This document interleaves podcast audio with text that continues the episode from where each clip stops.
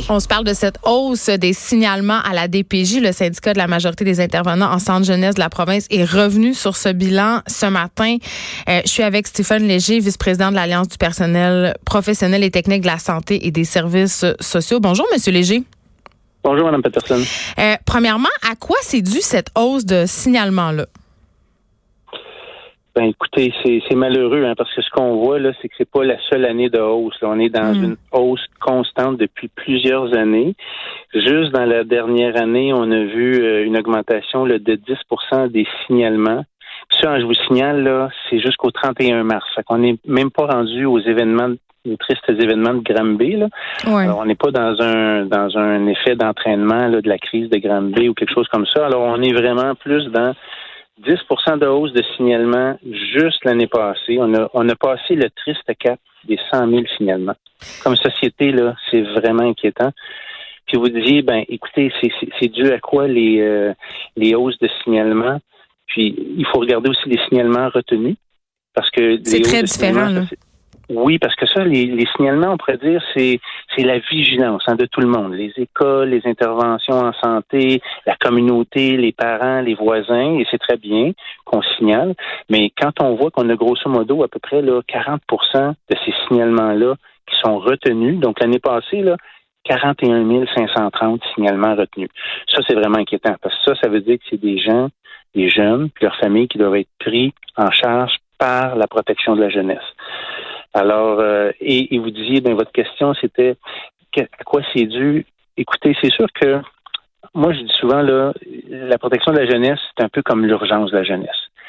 Quand le reste n'a pas marché, hein, quand on n'a pas fait assez de prévention là, comme, comme, comme société, quand les gens se retrouvent dans des, de la précarité économique, les, des problèmes de logement, etc., et que, et que les services, après ça, de première ligne, n'arrivent pas à aider ces gens-là. Et là, souvent, ce qu'on voit, là, on a beaucoup de cas de familles euh, en protection de la jeunesse qui ont des problèmes de santé mentale, qui ont des problèmes de dépendance, qui ont d'autres problèmes psychosociaux. Et vous savez, comme moi, Mme Peterson, dans les dernières années, là, il y a eu beaucoup, beaucoup de compression. Notre, notre filet social, quand on dit que c'est effrité, là, Mm. mais qu'est-ce qui se passe? C'est que les plus vulnérables, les enfants et leurs familles, là, ben, eux autres, y ont goûté. Ben, vous avez fait vous avez fait allusion euh, tantôt à la triste histoire de cette fillette de Granby qui a perdu la vie euh, cet hiver, tu sais. Et On, on a entendu, euh, en tout cas, M. Léger, moi, des choses qui m'ont fort inquiété comme mère, comme citoyenne. On a entendu des intervenants à la DPG dire qu'il y avait une espèce de système de quotas qu'on devait parfois se dépêcher de fermer des dossiers, qu'on n'avait pas nécessairement la latitude et le temps pour bien gérer certains cas. Est-ce que c'est vrai? C'était vrai pour Granby. Et, et ce qui me fait peur, c'est que nous, là, on est en contact avec l'ensemble des, des centres jeunesse partout au Québec, là, Hmm. puis ils nous disent toute la même affaire. Actuellement, juste pour vous donner une idée, là, euh, j'avais mon collègue de, de l'Estrie, là, hein, qui, cou- qui couvrait la, la région de Granby, là, il me disait, lui, là, il est sur le terrain, là, les gens, là, ont 20, 21, 26 dossiers. Les gens, là, on peut se dire partout, là, les gens qui font pas juste les signalements, là, les évaluations après, ceux qui donnent l'application mesure, qui sont là pour aider les enfants, puis tout ça, là, sont tous en surcharge. Fait que c'est sûr, mais on vous donner euh, les, les gens là, de- qui ont déjà travaillé en direction. Hein, je parle pas là, des, des syndiqués ou des employés.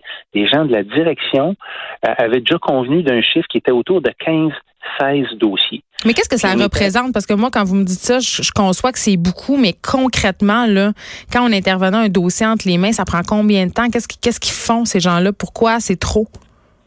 Ben parce que bon, premièrement, on peut se dire chaque cas est différent. Puis tu sais, je vous donne une moyenne, là, parce qu'évidemment, Mhm. si vous avez euh, euh, vous vous retrouvez avec des enfants qui sont qui ont une famille très très très compliquée, très difficile, euh, ben ça ça risque de vous prendre plus de temps. Si vous avez des parents qui ont par exemple plusieurs problèmes de, de, euh, concomitants, là, santé mentale, etc. Ben c'est sûr que ça peut faire des interventions qui sont plus longues, mais grosso modo, ça dépend où est-ce qu'on parle. Mais quand on parle par exemple des gens qui sont à l'application des mesures, ben eux autres là, ils devraient là donner les soins hein, qui sont prescrits par la cour.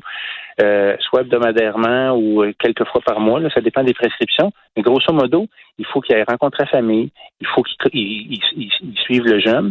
Et, et parfois, là, maintenant, c'est plus tenu en compte. Est-ce que, par exemple, des fois, le jeune, ou des fois, c'est une fratrie, Ouais. puis là, ils sont séparés, ils sont sur un territoire. Alors, moi, les gens me disent, Stéphane, que la personne a soit une demi-heure d'auto, là, ou une heure et quart, là, il m'en donne 20 pareils. Alors, c'est sûr que là, il se retrouve à avoir des temps de transport incroyables là-dedans.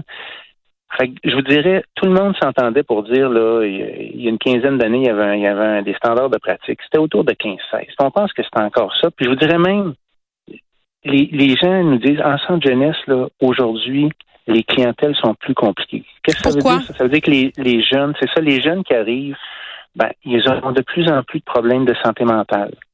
Ils sont médicamentés. Ils ont des troubles de comportement. Fait quand on jumelle ça à ça, c'est des jeunes qui, ça veut dire qui ont été hein, dans leur famille en danger. soit leur développement là, ou leur, santé physique était, euh, était à, danger de compromission. Ça veut dire ils, partent avec quelques prises contre eux autres. Ces, jeunes-là, ils ont besoin de beaucoup de temps de leur intervenant.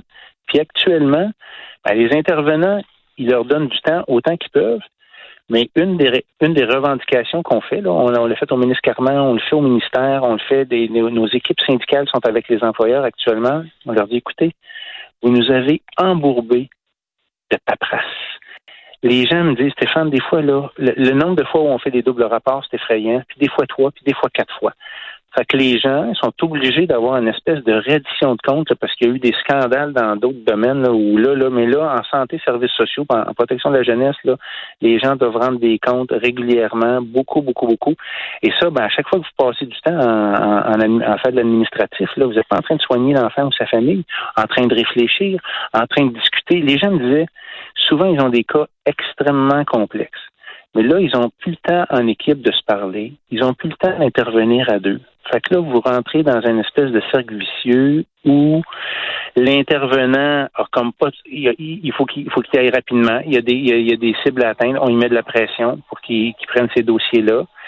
Euh, des fois, il y a des gens de son équipe qui tombent malades. Là, écoute, ces enfants-là, il faut qu'ils soient repris en charge. On a des problèmes de pénurie de main-d'œuvre, alors c'est difficile de remplacer euh, actuellement euh, dans ces équipes-là. Et, et, là, là, vous rentrez dans la spirale de ben là, je suis un peu plus épuisé. Euh, des fois, je compromets ma propre sécurité comme intervenant parce qu'il y a tellement de pression. Puis en plus, c'est que là, pour que les gens soient plus performants, on leur demande de pas y aller à deux. On leur dit, ben non, vas-y tout seul. Toi, tu vas en prendre 20, l'autre va en prendre 20, puis allez-y pas ensemble. Mais des fois, quand vous faites ça, là, les intervenantes, parce que c'est 90% des femmes, là, les gens, gens qui sont en, centre jeunesse, ben, les intervenantes, là, elles se mettent à risque. Elles vont dans des familles parce qu'elles sont obligées. Ils sont pas tout le temps bien contents de recevoir les intervenantes, ces familles-là, justement. Là. Ben non, c'est des gens qui sont vulnérables. Hein. C'est des gens dans la société. C'est une loi d'exception, hein, la protection de la jeunesse. Fait que dans la société, c'est comme si on s'est dit à un moment donné, ça a plus d'allure que les enfants soient laissés à eux-mêmes. Fait que là, on s'est dit, ben, il faut que l'État y aille. C'est un ultime recours. Hein. Hmm. Mais là, vous avez tout à fait raison que quand les, les, les gens souvent sont pas conscients, ne veulent pas que l'État vienne se mêler euh, de leur vie familiale, c'est leur intimité. Mais quand on est rendu là, c'est parce qu'on n'a pas le choix, là, et les intervenants sont obligés d'y aller. Alors, vous avez tout à fait raison, là, ils se font recevoir avec des insultes, des fois des menaces. Ben, les policiers interviennent à deux, tu sais les policiers sont, sont ils, ont, ils y sont parfois, mais des fois ils y sont pas. Des fois, hein, tu, ne peux pas savoir que ça va déraper, mm. qu'un parent va être intoxiqué. Je vous dis là, ils ont tellement de courage, Madame Peterson, ces gens-là. Là. Moi, je, je, leur lève mon chapeau. À tous les jours, ils se lèvent, ils vont faire ce, ce dur travail-là que beaucoup de gens feraient pas. Ils font sans chigner, mais actuellement. Ils gagnent pas 300 000 par année non plus, ces gens-là. Ils gagnent pas 300 000. Non, non, vous avez tout à fait raison. Puis, euh, je vous dirais que ce qui est demandé actuellement au ministre Carman, là, puis vous savez, hein, c'est ça fait un an que le gouvernement Legault est en place aujourd'hui. Là. Ce qu'on demande au, gouvernement Legault puis au, à, Lionel Carman, c'est, c'est de lui dire, je pense qu'il était à l'écoute, M. Carman, il, il, il, nous a rencontrés comme syndicat, il était rencontré des gens sur le terrain, il était mm. rencontré des DPJ. Et là, on lui dit, Monsieur Carman, vous avez écouté, vous avez investi 47 millions, c'est un départ. Mais le 47 millions, dans son effet, Mme Peterson, ce qu'il va faire, grosso modo, il va juste assurer un poste à du monde qui était déjà là et qui donnait service. C'est comme un plaster sur une hémorragie, finalement. Ben oui, c'est correct. Les gens vont avoir une job, puis c'est bien dans la société. Mm-hmm. quand, les gens sachent qu'ils ont une job, ils vont pouvoir payer leur épicerie puis s'acheter une maison s'ils veulent ça comme faire ça comme famille. Mais au bout du compte, dans les équipes, là, si vous étiez huit à donner service, là, ben, vous êtes encore huit. Peut-être neuf dans certaines équipes. Fait grosso modo, là, il n'y a pas de bras qui sont ajoutés avec l'ajout du ministre Carman qui est annoncé euh, au mois de au mois de juillet cet été. On est juste venu, votre image plaster est bonne, parce qu'on a démoli pendant à peu près cinq ans les services sociaux, la protection de la jeunesse. Puis là, le plaster, il vient juste comme ramener ça à peu près au niveau qu'on avait avant. Mais si, comme je vous ai dit tantôt, là, les bilans, qu'est-ce qu'ils nous ont dit? Ça augmente de 7 les, les, signalements retenus l'année passée. Fait que là, il y a 7% de plus. L'année d'avant, il y en avait d'autres. Fait que là, tous ces, tous ces enfants-là, puis leur famille à traiter, là, c'est encore le même nombre d'intervenants. Comprenez-vous pourquoi ils sont surchargés? Mais, Monsieur Léger, est-ce que vous me dites qu'il y a des enfants qui, par exemple, restent dans la misère par manque de ressources? Ben, c'est clair, actuellement, là, Mme Peterson, il y a des listes d'attente. Puis là, vous savez, cet été, là, il y a eu comme c'est souvent ça qui se passe. Là. Je le sais que M. Carman a dit là, on est passé de 3800 à 2500 sur la liste d'attente du Québec. C'est, on peut s'encourager de ça, mais moi je vous le dis, tous les étés, là, en général, il y a une baisse. Il y a des équipes, on sait qu'il y a des équipes dans certains euh, dans certains euh, Pourquoi une baisse l'été? Parce que les gens signalent moins, parce que des fois l'école est moins présente les enfants là, vous les, vous les, ils sont, ils sont peut-être moins, euh, moins, euh, moins à la vue. Dans les cycles qu'on observe dans l'année, là, c'est comme ça. Puis souvent avec le début de l'école, oups, les enfants arrivent à l'école, puis là, les, les, les enseignants, tout ça, l'équipe école, souvent ils vont remarquer des choses. Alors là, oups, ils vont, ils vont signaler ça, ce qui est moins vu par euh, des fois la communauté, les voisins. Il y a des enfants qui sont relativement isolés hein, l'été avec leurs parents. Alors, fait que vous vous retrouvez avec ce phénomène-là. Là. L'été, ben on, baisse les signalements, mais les signalements, là, c'est juste un indicateur parmi d'autres. Ça, c'est juste la vigilance des citoyens puis des gens autour qui disent Oups, moi là, je pense que j'ai un doute, puis j'envoie le signalement. Mais quand on voit qu'il y a 7% l'année passée qui ont été retenus, là, 40 000, 41 000 qui ont été retenus, ça, après ça, c'est qu'il faut leur donner des, euh, des, des, services. Là. Quand le signalement est retenu, ben là, après ça, il faut évaluer. Il faut évaluer ces gens-là. Après ça, il faut donner les services il faut l'application des mesures qu'on appelle de ça. Alors, c'est des équipes là, qui s'en vont, euh, qui doivent, qui prennent les enfants en charge. Les travailleuses sociales, souvent, les psychoéducateurs, euh, on a des, gens de différents types d'emplois qui doivent donner les services. Mais comme je vous dis, là, on n'en a pas plus depuis plusieurs années. Puis à chaque année, ben, globalement au Québec, on en a plus. Mais ben, c'est sûr que. puis, votre question est, vraiment intéressante parce que même si la liste d'attente sur laquelle on nous, on nous renvoie souvent, qui sont les signalements, baisse, mais après ça, là, des fois, il y a, nous autres, on appelle ça un peu les listes d'attente fantômes. OK, là, elle est enlevée du signalement. Et là, après ça, il faut qu'elle soit évaluée.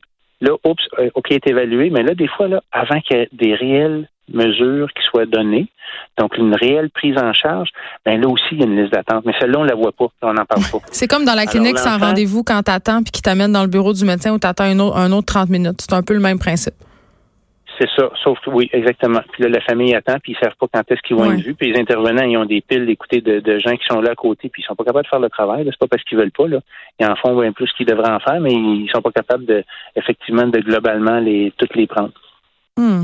J'espère que, que, le ministre Carman va entendre votre appel. Merci beaucoup, Stéphane Léger. Vous êtes vice-président de l'Alliance du personnel professionnel et technique de la santé et des services sociaux. Merci de nous avoir parlé. Merci, Mme Peterson. Au revoir. De 13 à 15. Les effrontés.